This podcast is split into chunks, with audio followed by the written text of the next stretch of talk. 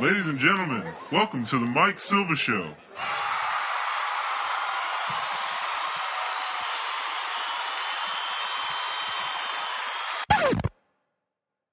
All right, welcome to the latest episode of the Mike Silva Show.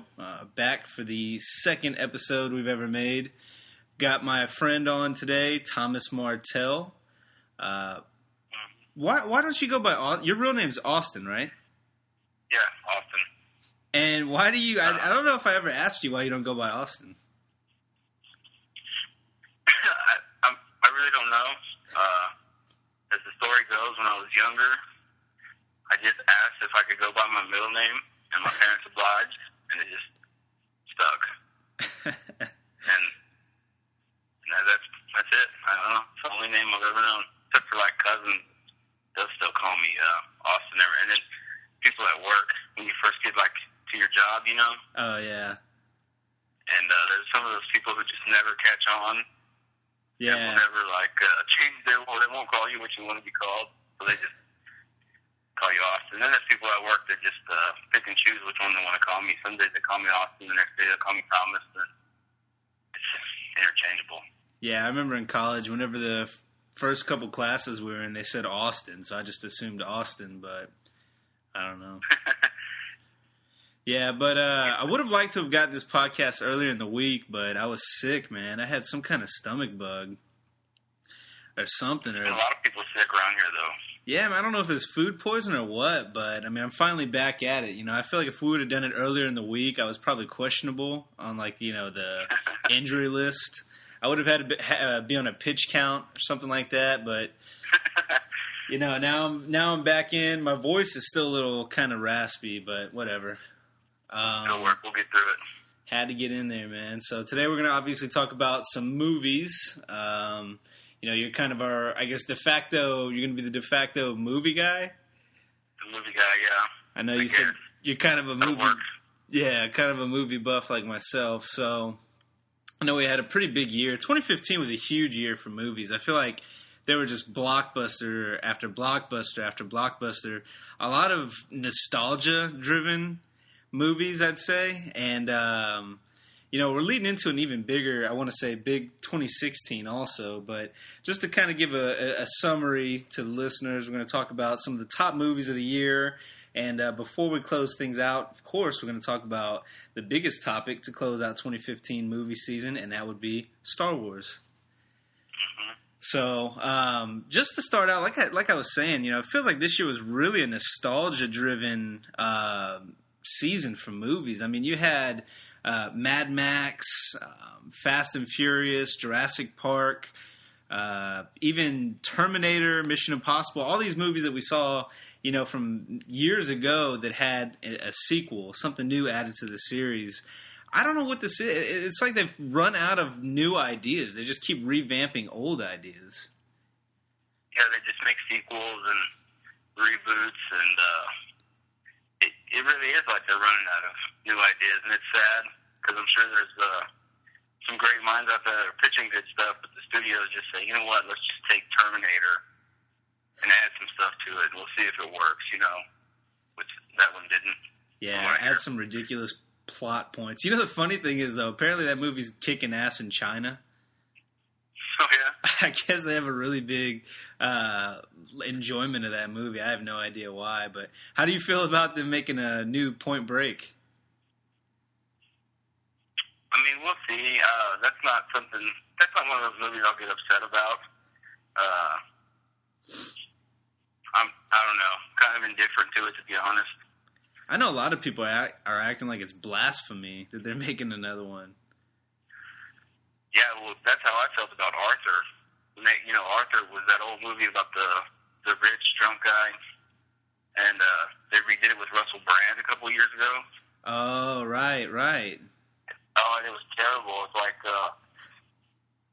you know, Arthur's one of those movies a lot of people probably don't really like or watch, but my parents liked it, so I saw it when I was growing up. When they redid it, I just couldn't believe it. At first, I wouldn't watch it, but when I finally did, I hated myself for watching it because it was terrible. Was that the Michael Caine was the original one? Or am I thinking something else? No, you're thinking something else. I feel like every random British remake involved Michael Caine at some point. But I guess starting things out, you know, looking at the big picture, what was your favorite movie of the year? You know, of the big names, of the ones that people know. So far, I would say The Martian. There was a lot of, like, big action stuff, like especially the ones, like you mentioned, Avengers is action. Jurassic World was big on action. Fury 7, incredible, just, I mean... That thing was ridiculous, you know?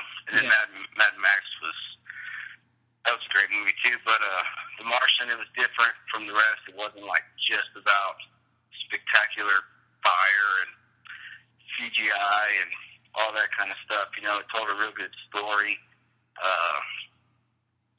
never read the book. I'm not one of those guys who reads the book or the movies always. But I really liked that one. I thought Matt Damon was excellent. Maybe Oscar-worthy, we'll see. But that one was probably, up till now, for 2015, has been my favorite. I will say, I really enjoyed it. I thought the science part of it was really cool. I didn't really buy the whole humor part of it. Not that it took away from the movie, but it didn't really make me laugh. But I will say, I feel like it might have been 15 minutes too long.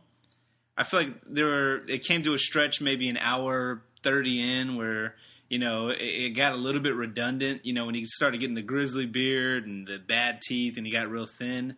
I feel like they could have cut that part, maybe done like a time lapse or something, but nonetheless, I thought it was a really good movie. I enjoyed every part of it. So, I mean, it could have been better, but I think it was a really good movie. I want to say my favorite of the year, which was actually kind of a surprise, was Jurassic World.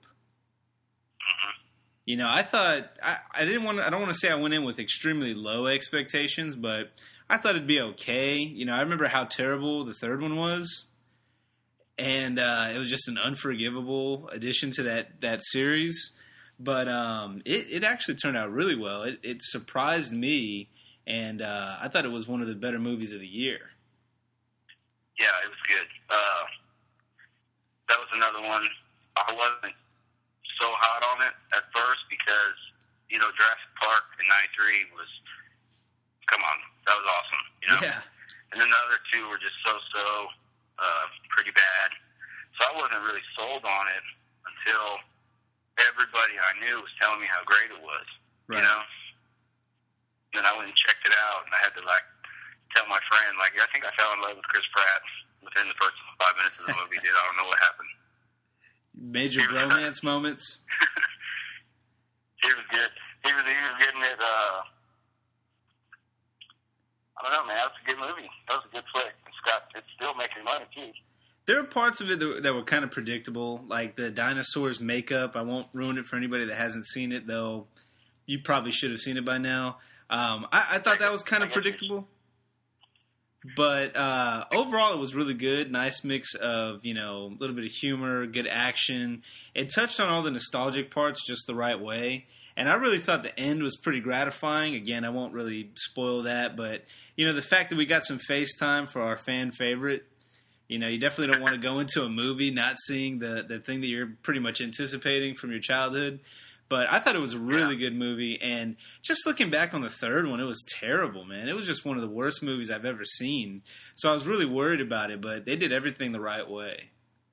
That's the same thing with me. Is I was like just real hesitant to see it because I thought, man, they're really pumping it, but they're coming off such a bad one in the third one.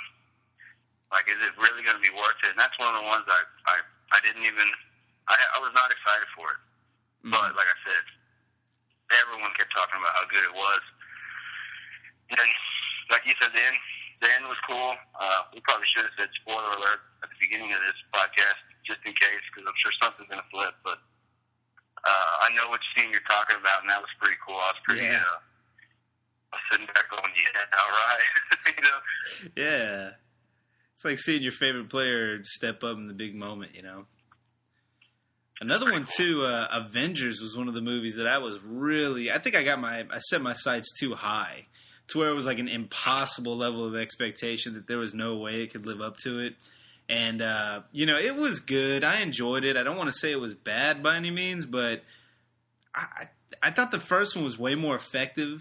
Spader wasn't bad as the villain. It's kind of hard to, you know, top Hiddleston on, you know, Loki, the performance in the first one. But I don't know. I think I just set my sights so high. It just, I never felt that they were threatened. And I know that's been one of the big knocks on the series, you know, to date, is that it never really felt like they were going to lose. And the trailer made it seem like they were going to lose, you know, like they were really going to have problems with everything. But it didn't feel that way when the movie kicked off. I don't know. How do you feel about that one?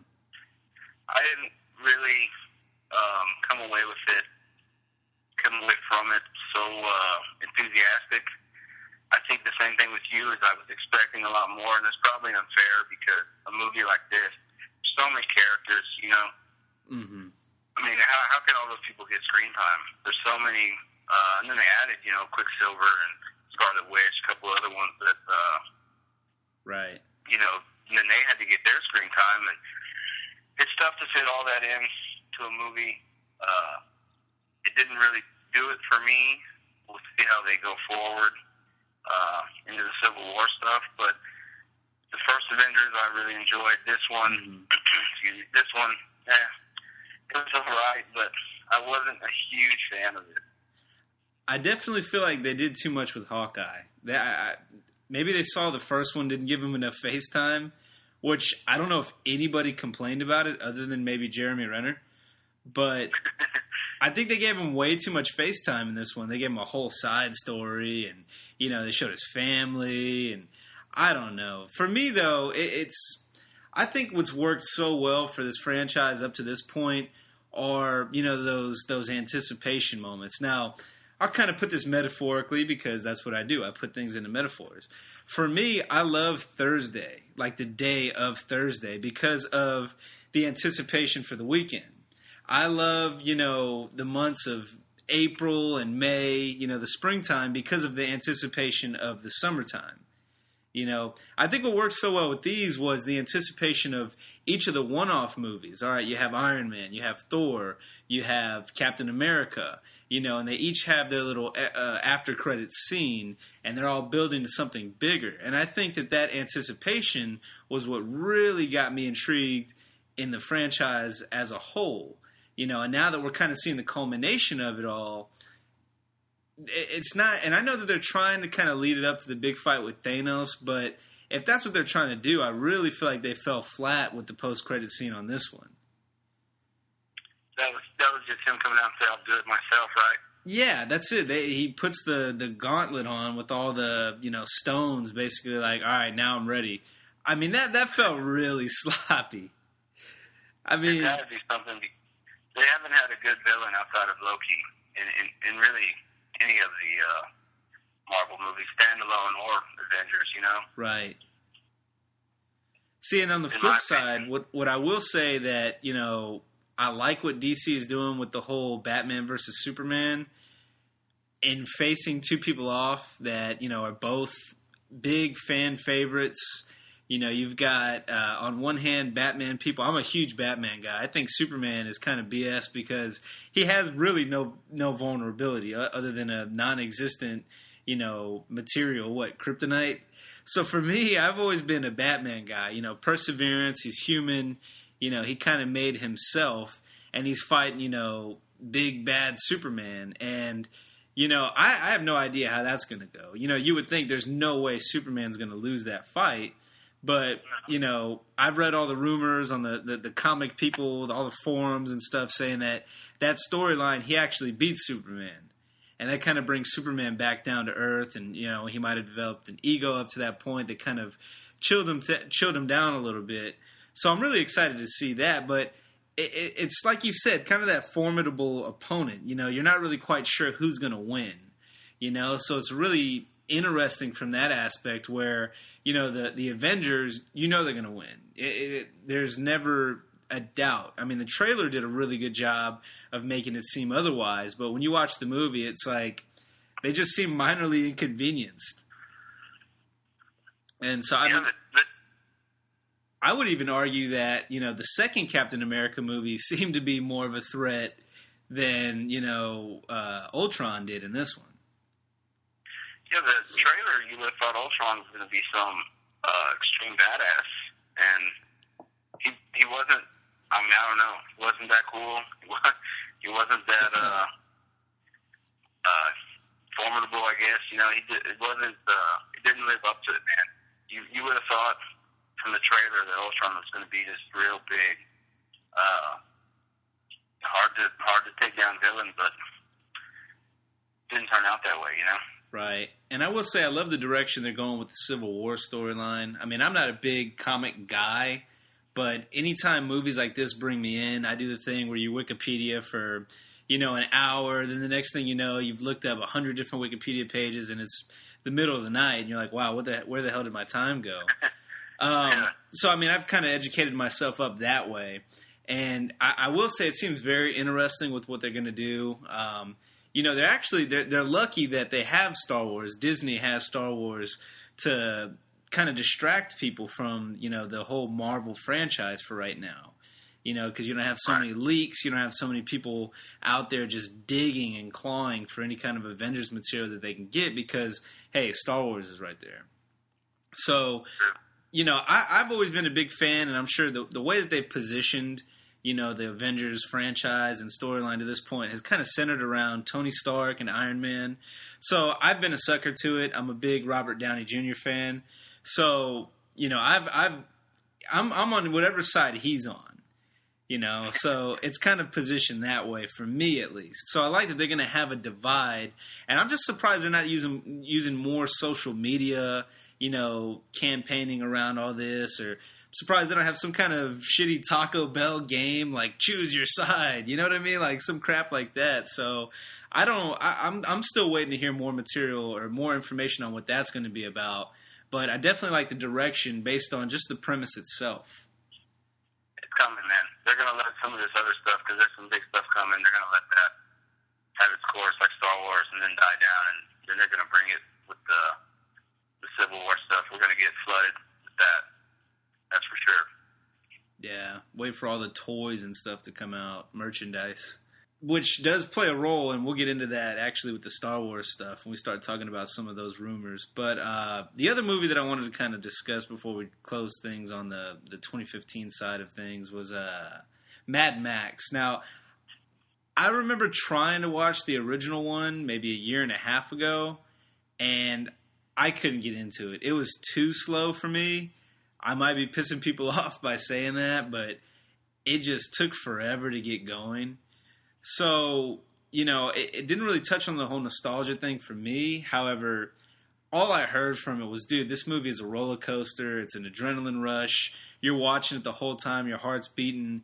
It's just badass from like a visual and from an experience standpoint. And I'll say when I saw it, it didn't disappoint in that aspect at all. The story was the story, you know. And after, again, doing the Wikipedia thing, I know that it kind of stood true to that. But I will say overall, I definitely love the aesthetics of it. The story itself was okay. And they're definitely trying to push this whole women strength agenda. That was one of the big things of this movie. What did you take away mostly from the movie? Man, first of all, I've seen all the Mad Max movies, but I don't really. They didn't stick out to me. I mean, I'm a little older than you, so those were they were still kind of before my time, but they were cool back then. But when you start Fury Road, I mean, just visually. From the minute it starts, it's amazing. And you're in. You know what I mean? Right. I wasn't sure what to expect going into that one. I mean, Tom Hardy's pretty much great at everything, right? Yeah. He's the it guy right now, kind of. But as soon as it starts, visually, you're sucked in. Action-wise, it's great. They didn't do a whole lot of CGI, which was cool. I didn't really think about, like you were saying, with pushing the woman ideal part, you know? Right. But looking back on it, I guess you're kind of right. But, man, where they go with it now, we'll see. I have a feeling they're going to do more Mad Max movies because that one did so well. mm-hmm. and it was pretty well received, you know? Right. But what I really took away from it was I really appreciated how there wasn't so much CGI, because I think movies have way too much CGI nowadays. They did a lot of real practical stuff. It looked great, and I really liked that part of it a lot. Well, and I think that's why the future of the Star Wars franchise might go back to what made it so good, so nostalgic, and so, warm, I guess you would say. The new trilogy was just terrible, and I mean, we're not confusing anybody by making that statement. I'm sure you agree with that 100%. It was too dependent on CGI. Everything was fake. It was just ridiculous. Whereas the new one, the new one coming out at least, looks like they're tying back to some of those old feeling, those old themes, kind of more creative with the whole videography thing, as opposed to just depending so much on the computer graphics. And it just, it's terrible. But yeah, just to add to your point with Mad Max, I thought it was fantastic how, it seemed real. I mean, it obviously was very, fiction. But yeah, they definitely had a very real feel to it. I mean, it was cool, like, the way the, Immortan Joe? Yeah. His, oh, man, he looks so cool, man. Oh, dude. And he just, that whole breathing mask, that whole apparatus, dude, oh, that looked amazing. Like, when he came out in that first scene, I thought that was just so cool. I was like, man, I'm into this one. This movie's going to be good. You know? Yeah, it was disgusting, but in every way good, if that makes any sense. But yeah, it was awesome. That was one I didn't really look into a whole lot of. Obviously I knew Tom Hardy and Charlize Theron were in it, mm-hmm. but I didn't really know much else of who else was. So I'm sitting there watching it, and I'm like, hey, there's Beast from X-Men. Yeah. X-Men is in this movie. And I couldn't remember his name at the time, Nicholas Holt, but had some who was that other, Nathan Jones, he was that big guy, I think he was the one that, remember Troy? Right, when, Achilles first comes out and stabs him, I was like, hey, there's the right. from Troy. But that was a good movie, man, I really liked that one. Hopefully, I mean, that's one I wouldn't mind a sequel of, to be honest. Yeah, and I think they're talking about it. Whenever I first heard about it, I feel like I heard about, hey, they're making a Mad Max movie a while back, and I was curious if it was a remake, if it was just kind of an addition to, what the case was. And, it of course was an addition to the original story. It wasn't a remake by any means. So I was intrigued by that, and I felt the need to kind of catch up on the history of it. Once it actually came out, I was just kind of like, eh. But then I heard how great it was, so then, of course, bandwagon jumped on and watched it, and I was not disappointed, So I was definitely glad that I saw it. I thought it was one of the better movies of the year, just based on, like you said, the experience and the visualization of everything, the videography, and how it wasn't so, reliant on CGI. I thought it was overall really visually appealing movie. You have to give them credit for throwing in that dude with the guitar, just rocking away while they're... the whole movie. Over. He did not stop the whole time. With the flames coming out of the guitar, right? Oh, God. It was badass. But, the funny thing is we're talking about how much CGI sucks and how it's ruined things. On the flip side of things, I was very impressed with how real the CGI looked in Furious 7 with the Paul Walker scenes. Yeah. Because there were some of them that I was like, why does this scene look a little bit off? And then I realized, like, oh, shit, this is CGI. It looks just like him. It didn't look computer generated at all. And then you're like, wow, that's just fantastic. Those movies, by the way, they're kind of the new, I guess, Point Break, right? I mean, they're kind of the new... they basically took that idea and just ran away with it and made a whole franchise of them. With the Furious movies? I like to call Furious 7 Dominic Toretto 007 because he somehow turned into some sort of super agent, spy, CIA. I mean, who knows, man? He can do it all, right? And he originally started off as the guy who was in prison who raced cars. Yeah. Stealing stereos and stuff. He just, yeah, and when the whole series started out, I really liked the first one. Second one was okay. It felt a little like Grand Theft Auto-y, you know? And then Tokyo Drift, it just kind of, okay, this franchise now. But then, of course, they revamped it with, you know, those two. And, you know, they started bringing people in, like The Rock, Jason Statham. Great additions. Great additions. Kind of like the Spurs just keep retooling and adding to their championship team. Right. I mean, you can't ever complain by adding The Rock and adding Jason Statham. And just a disclaimer, we're not – I'm pretty sure I'm speaking for you too. I'm not saying that these are critically acclaimed, you know, Oscar-worthy movies. I mean, we know what we're getting when we're watching these movies. You're watching a movie for the action, for the enjoyment of it. It's like going to an Astroworld or, you know, rest in peace, 10 years now. It's like going to an amusement park. You might have ridden all the rides before, but that's not going to say, oh, I'm not going to ride it again. Yeah, it's outrageous. It's ridiculous, but you're going to do it over and over again because it's awesome. It's very enjoyable, and it never really gets old. You know, and you almost kind of laugh at the exaggeration and how hyperbole all of it is, but I love the series, and I'm glad that they're making more. I don't know about you.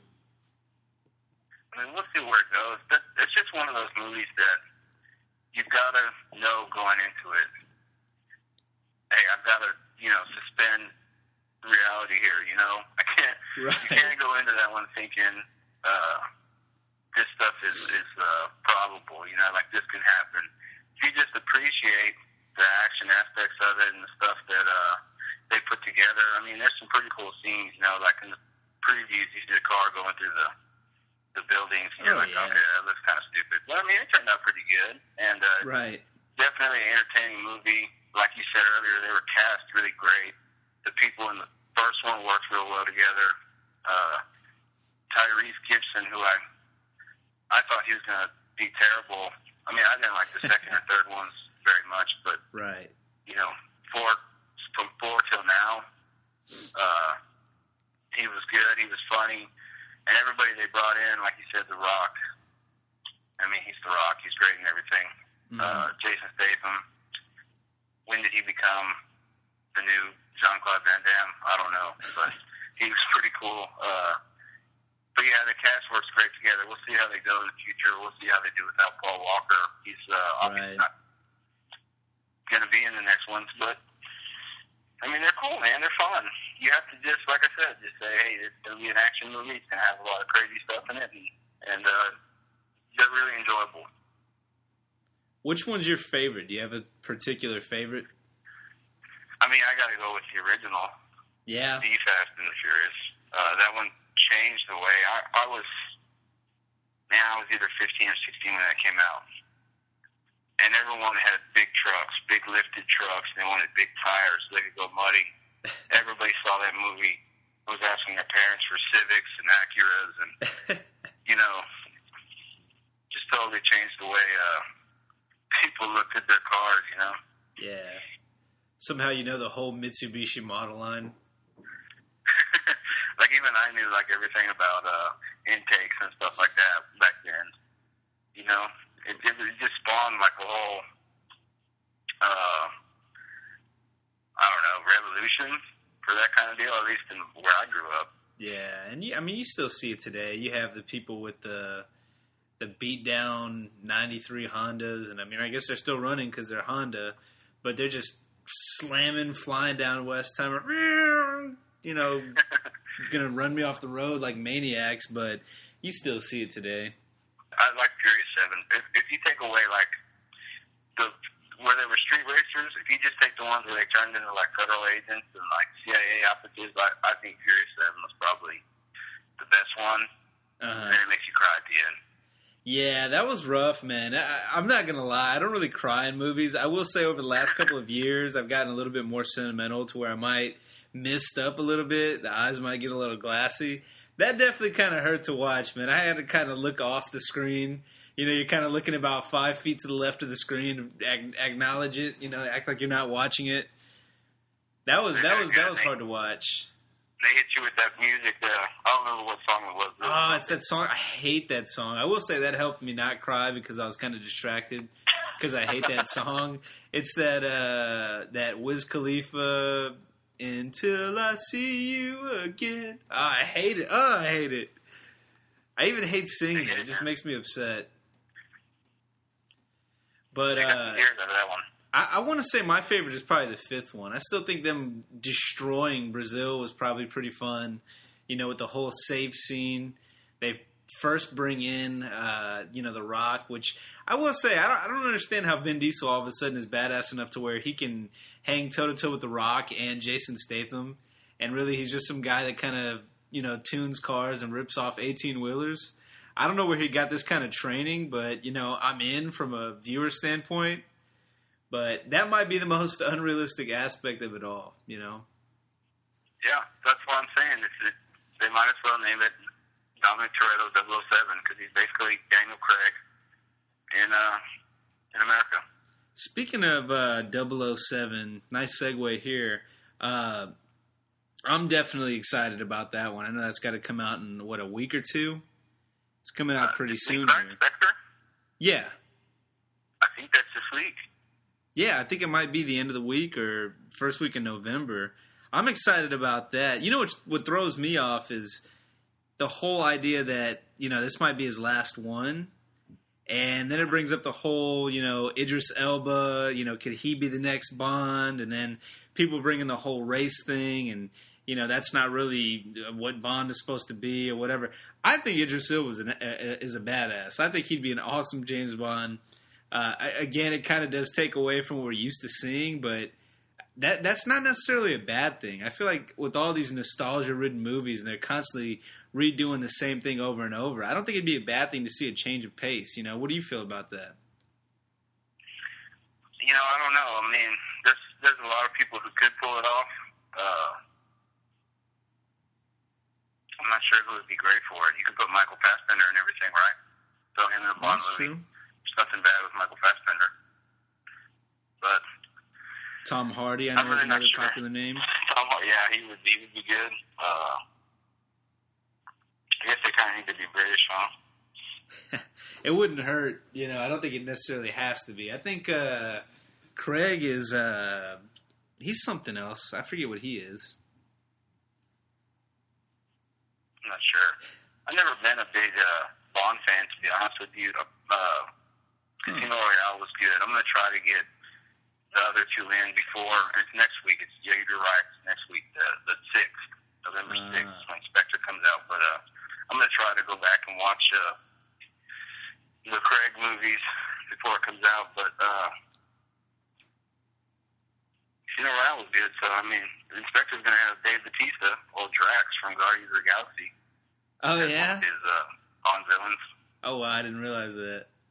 I know Casino Royale I really liked. The second one, Quantum of Solace, I thought it was kind of underwhelming, but Skyfall was really good. I thought Skyfall was pretty awesome. I'm always a big fan of Javier Bardem, so when he's a villain, he's one of those guys you love rooting for and against at the same time. So, I mean, I was all in on that one. That one was good. Plus, his name was Silva. So, I mean, that kind of had bonus points for me. But some of the, earlier you mentioned Terminator, and there are a couple other movies that just I didn't have any kind of desire to see. Like Terminator, the new Mission Impossible movie. I'm sure I'll see both of them at some point on Redbox or maybe in a couple years on TNT. I'm not sure. They really didn't appeal to me. And I guess sometimes that, even though I heard Mission Impossible is really good, I heard Terminator was not, especially the fact that they kind of spoiled the movie in the trailers. But I just had no desire to see either one. Can you maybe put into words why you didn't? Because I can't really explain why I didn't want to see him, but I just know I didn't. Terminator, I just can't do it with Arnold anymore. I can't take him serious as the Terminator. It just feels like they're beating a dead horse with that one. Well, what is he, 85 now? There hasn't been a good Terminator since T2. Right. And I'm afraid they're going to keep trying, which I don't know. I don't know what they're doing with that franchise. franchise, man. They just need to stop. Or yeah, just stop. But Mission Impossible, I was never that big of a fan of the franchise. I don't know why. It's another one, like you said. People say it's good, but I just can't. I can't bring myself to watch it. Maybe I'll force myself to. And that's one where I just can't explain. I just don't know. I was never into it. It came. When did Mission Impossible start? 96. Something like that. 96, I want to say. And I haven't been into it since then. So it's 20 years of me not enjoying Mission Impossible. So I just skipped this one. And I will say one I didn't see that I had zero desire to see it, but I probably will end up watching sometime soon was San Andreas. We were talking about The Rock earlier. Right. I had no desire to see that one. The trailer did nothing for me. Nothing. I just looked at it and I said, earthquakes and helicopters and man, I just don't want to see this. I don't want to do this. It just seems like it's going to be one of those pointless, no plot, save the world, let's go home. I just spent $15 on a drink and popcorn, you know. I'm sure I'll get it out of the red box, but I don't know. I didn't want to see that. Even with The Rock, I didn't want to see it. Yeah, I love The Rock, but it's just one of those. I'm over the apocalypse movies. You can only do so many of them, and you got to space them out. You got to do something we haven't seen before, like fault lines, global warming. It's all so played out now. And from the trailer standpoint, to kind of add to what you were saying, it looked like the exact same movie as 2012. And, of course, The Rock is a notable upgrade of John Cusack. But even then, if you take 2012 and replace Cusack in every single scene with The Rock, I still don't think I would enjoy that movie. Especially like the whole pudgy Russian man and his shitty twin kids. That plotline appealed to me none. I don't understand how you can take, you know, that same concept and basically throw The Rock in there and make me enjoy it. I don't know. That'll be one of those ones that HBO will get in a year or two that I'll probably watch too, but I don't know. I'm kind of over the apocalypse thing. It's just played out.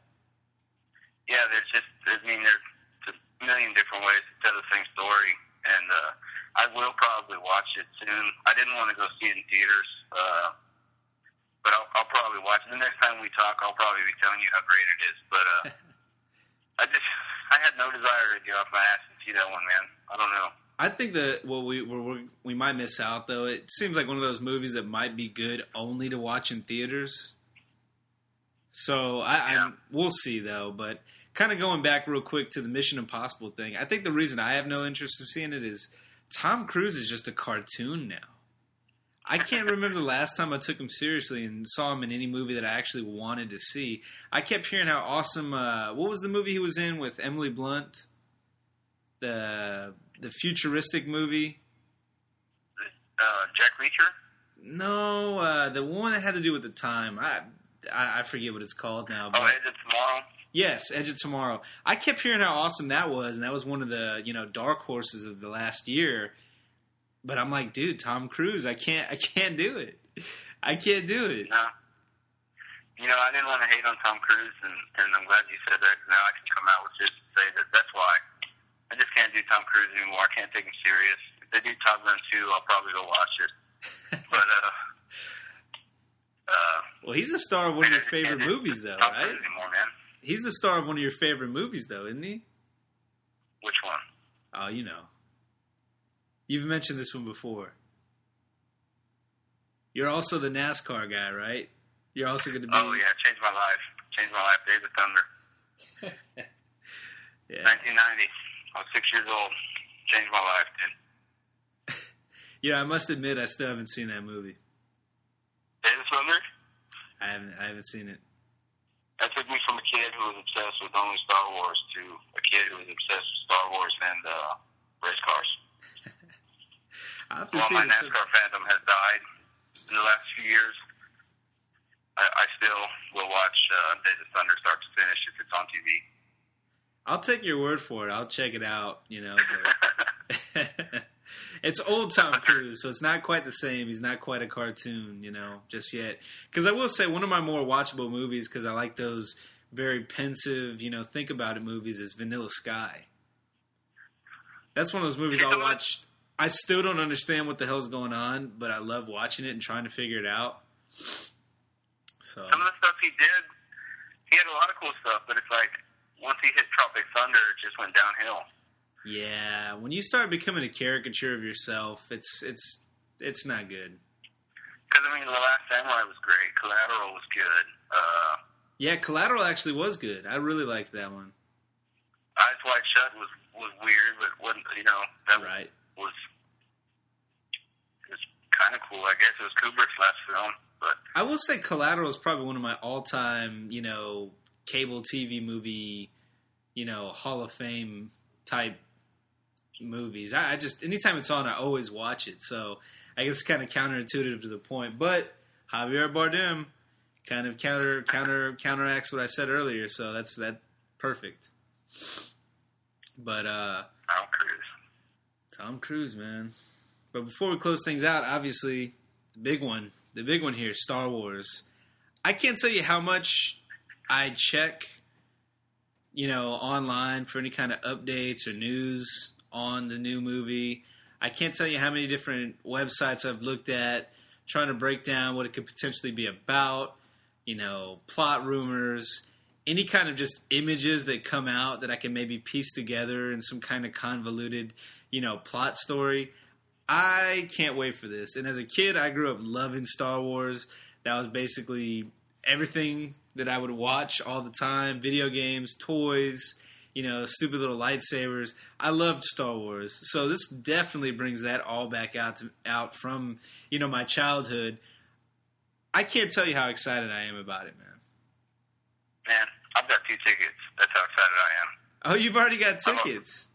I've already got 2 tickets, and I bought one for the 17th, the night it comes out, and I bought one for the next morning, because I'm not sure at this point where I'll be at with my work schedule. So I'm like, I'll make one of the times for sure, you know? So I bought 2, and God willing, I'll make them both. But it's going to be redemption, man. That's a good one, man. I might have to. Like we said earlier, prequels were bad. We all know that. They were, in my opinion, they were made for toys. They weren't made to be great films. Right. I agree completely. And J.J. Abrams, I think, was a good choice. He's really, they've really done a great job of keeping it tight-lipped. Yes. You know, we've only had 2 teasers and 1 trailer, and this thing has already. The tickets for the pre-sale outsold what some movies do in their opening weekend, you know? Yeah, oh, it's gonna blow out all the records, you know? I think it's going after Avatar and Jurassic World. Oh, yeah. I definitely think it will. I think it will, too, because, I mean, we're talking globally. It's something that's already really well-known. It's already, you know, like you said, I mean, I hate to bring the merchandise part of it into it, but I mean, that ties into it too. Kids are going to watch it. You know, video game people that play all the games are going to watch it. Everybody that watched it that's our age, you know, everybody's going to go out there and want to see it. Even the people that aren't really Star Wars fans might be more inclined now because of people like us to keep talking about it nonstop and saying, you know what, I think it's finally time to give it a chance. It's modernized. It's not boring anymore, you know, because that's some of the non-Star Wars fans' complaints is that maybe the old movies were kind of boring. So I think it's going to be huge. And I just, you know, like you said, it's good that they've got Abrams, but it's also so frustrating, man. I mean, so to this point, we know nothing. We know that Luke is in hiding. That's the biggest mystery right now is what they make of Luke Skywalker. We know that he's in hiding. We know that there's this new dark force around, you know, the Knights of Ren. We know that, you know, the Empire fell apart, but they kind of had, you know, resurgence with this First Order. You know, we know that Han Solo and Leia are coming back. We know R2-D2 will be in there and C-3PO, and we know Chewbacca will be. But outside of that, we really don't know a whole lot. I mean, we know that, you know, Finn, you know, John Boyega's character is going to have a lightsaber at one point that may or may not be Luke Skywalker / Anakin Skywalker's lightsaber. You know, we know Darth Vader's helmet will make an appearance, but we really don't know a whole lot out of that. Have you looked into any kind of rumors, any kind of plot discussions on what it could potentially be about? No, and I'm trying not to. I'm actively trying to avoid knowing anything. Me personally, I kind of like the fact that they really haven't released a whole lot. You watch the trailer that came out during Monday Night Football. There's already so many different theories and people making all these assumptions. You know, Luke's a bad guy, and Kylo Ren is so-and-so's son, or whatever, you know. I'm trying my hardest to just go into it just blank, because I just want to go in and just be told a new story and you know, see what comes of it, you know? Right. And I mean, I'm the opposite. You know, I definitely want to be surprised, and I think there's nothing that won't surprise me at this point. But at the same time, I want some kind of an inkling of what's going on. And, you know, just the little pieces that they're letting out. Like, people were asking Abrams why Luke was left out of everything, and he really gave that cryptic, you know, oh, you know, it's done, it's not an accident, and I can't wait for you to find out why. You know, that kind of stuff gets me like, dude, no, tell me right now, BS. If somebody tells you that, that's like somebody saying, hey, dude, guess what? Big news. And then you go, yeah, what's up? And you go, never mind. Like, bullshit, tell me now. Don't tell me, like, that infuriates me. So I really want to know what's going on. So I have all kind of theories. You obviously, you know, have been trying to avoid them. So I won't, you know, kill you with all my, you know, potential ideas because, I mean, at this point, who's to say that they're informed at all? It's just a lot of people throwing things, you know, and seeing what sticks. But if you had any kind of guesses to this point, what everything's going to be about, you know, somebody that's been staying away from all the rumors, so you have a fresh palette that's not been tampered with at all. What do you think happens in this movie that we're about to see? Man, what I was thinking, what I felt since the beginning, is it's going to have something to do. I do think it's going to have something to do with either the children of Luke or children of Han and Leia somehow. We don't know if Daisy Ridley's character is one of them, or Kylo Ren is one. We don't know that, you know. But right. I think that's what's going to end up happening. And you know, I couldn't help it. Like when you see the hand touch R2-D2, that's got to be Luke. That's got to be Luke. You know? Yeah, that's got to be Luke. And it's called The Force Awakens. You got to believe that. I couldn't help but think that. You know, he is kind of dormant. He's out hiding or something, right? It's just something that's going to happen with one of those people. I think it's going to be a relative thing. I think that there's going to be some sort of relationship between Kylo Ren, Rey, Daisy Ridley's character, and Luke. That's what I think it's going to be. Right. And there's that scene in the trailer where Chewie and Han, they kind of bring their hands, they got their hands up, like if, you know, they're being approached. They start putting their hands down. And it was one of those split-second things where in my head I said, well, Luke just saved them. Luke saved them. That's what happened. That's why they look like that, you know? But we'll see, man. It's going to be good stuff. And like you said, there's people who are excited for it that I've never even talked about Star Wars. I got my friend Joel, who's he just watched episode 40 today for the first time. He said the trailers what got him excited for it, you know? Yeah. So that, I mean, the good thing about the trailer is, well, from my aspect, my point of view, it looks like there's going to be some real acting in these movies as opposed to the prequels. Oh, yeah. You've got some good actors in there. You know, you've got Gleason, you've got Christie, you've got a lot of good actors in there. Even Adam Driver's a pretty good actor. You know, so I think Oscar it's not Isaac, just right. Oscar Isaac, he's in it too. Yeah. So, I mean, it's not going to just be a lot of just computer-generated, you know, mixed with Hayden Christensen. That's another thing, too. Is Abrams said it was going to be a lot of practical stuff. He said that they were trying to steer away from CGI. So, I mean, it's got all the makings, dude. And I will say, after the letdown of the prequels, you just gotta hope for the best. Yeah, and I wish somebody would just go back and redo them all. I wish somebody had a ton of money And they said, you know what, we're going to do this the right way, because the whole time they're hyping up Vader as the biggest villain of all time. You know, he's one of the best villains that on any website you ever look at, talking about top villains on any kind of production, it's always him. And you see the way that his claim to fame was really just him killing a bunch of kids at the end of the third one. So, I mean, it was really weak from that standpoint. And I hated the way that they killed Samuel Jackson, you know, Mace Windu. It was just so weak. I hated that part. Oh, man. They make Arthur just a crying. He got tricked. Yeah, he's whiny. He got tricked into being on the dark side. It was just a total, like you said, it was just a merchandise push. Hey, we need to make some toys. So, I don't know. I will say, though, I think the seventh one is going to be very much with what you think. I think Luke is related to one of those two. I'm not sure which one. Both of the theories that I've kind of, you know, put together on my own based on what I've seen in the trailers, I think that there's a good chance. And I actually saw a really cool article the other day that talked about, you know, what if Luke actually joined the dark side right in front of our eyes? So if you think about at the end of the seventh one, you know, or the end of the sixth one rather, he's got the, you know, he's got the black gown, you know, very dark side Sith looking. He's got, you know, that family-fueled anger and rage that helps him beat Vader.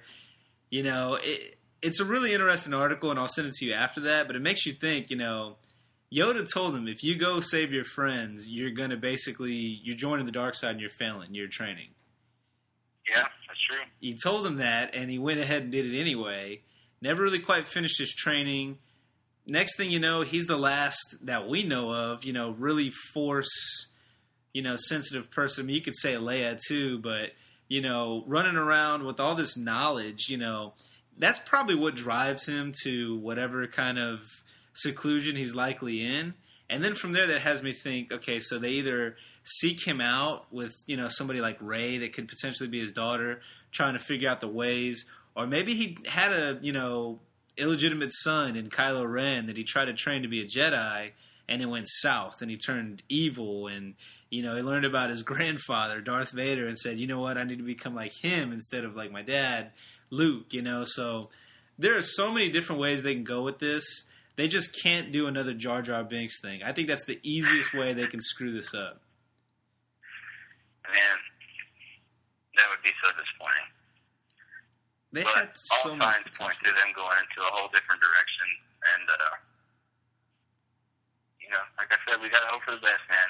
We just, they can't go the way of the prequels. They know the outrage, you know.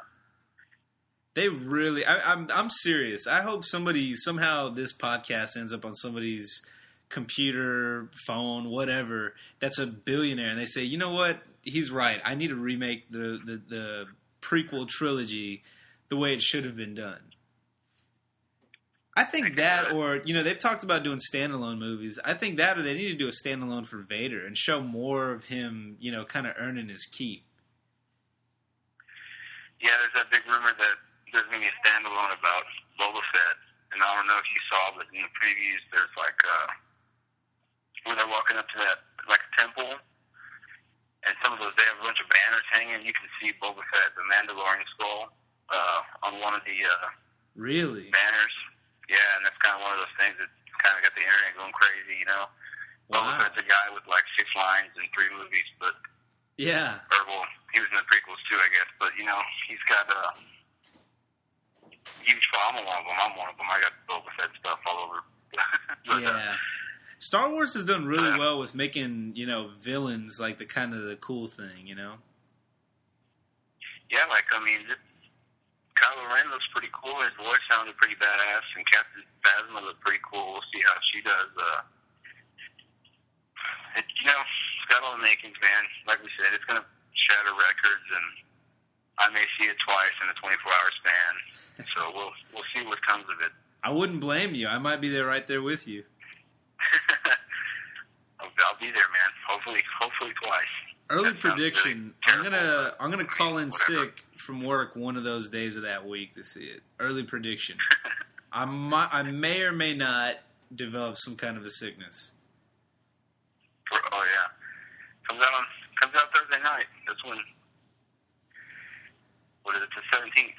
Yeah. Thursday night, 17th. I can't wait. All right, we're hitting that hour mark here. It's probably a good time to kind of bring things to a close. I definitely like that we did a podcast that wasn't sports. Usually one of the knocks, people say I talk too much sports. With that in mind, let's talk sports for 5 seconds. With it being opening week of the NBA season, real quick, I know you're a Spurs fan, so I'll let you get your quick. Quick shout out and your quick plugs there. How do you feel about your team this year? We'll see. Spurs are the only team I follow. If you ask me about any other team in the league, I probably won't even know two players. But, they're old. They added some pieces, but even those guys are kind of old. So We'll see what happens. I've got this sneaking suspicion that the Thunder are going to be the team in the West. Right. Westbrook, he's crazy good, man. Even a guy like me, he doesn't keep up with that much NBA. I know how good Westbrook is, and Kevin Durant, but they're definitely going to be the team to watch. But I personally think the Oklahoma Thunder are going to be the team to beat this year. I definitely think they're going to be the ones to watch because they have so much more to prove with their impending free agency, and there's so much more there's so much more at hand, so much more at risk right now. It's now or never for them. For the Spurs, I could definitely see them winning. I wouldn't be surprised if they won it again. They added some valuable pieces. Like you said, they're a little bit older now. But they have a really good shot. Can't count out the Warriors. And, even people outside of Houston are starting to give the Rockets a little bit of a heads up, a little bit of a notice. East, I think it's going to be Cleveland hands down, even though they lost – the opener to the Bulls. I still think when they're healthy, they're probably the best team in the East, maybe the best in the league, because they have the best player. But it's definitely going to be a fun season nonetheless. I'm excited. I'm glad that it's kicking off. Cleveland, it's LeBron. What can you do? Exactly. So I think we're definitely going to see him facing off against one of those other four teams from the West when it comes time, playoffs and the summer. So really good year. In the World Series? I thought the Mets, but they really let that game get away yesterday. They really let it get away. Familia, he was kind of the guy that people thought might blow it, and he kind of proved those people right yesterday. But it's not over. The baseball. World Series, it seems like it's a 15-game series, even though it's best of 7. So, we'll see. I would have thought Mets in 6, but now, I might be thinking other words. What about you? I think the Royals are going to take it. Last year, they lost in games? They lost in 7, right? Last year? Yeah, it came down to the end. I'm going to say they get some redemption and they win in 7 this year. It's just crazy to me that the Royals are this good now because when I was younger, I thought that two teams that were always going to suck were going to be the Kansas City Royals and the Baylor Bears in football. Yeah. And look at them both now. I know, it's crazy. That's the good thing about sports, man, is that parity.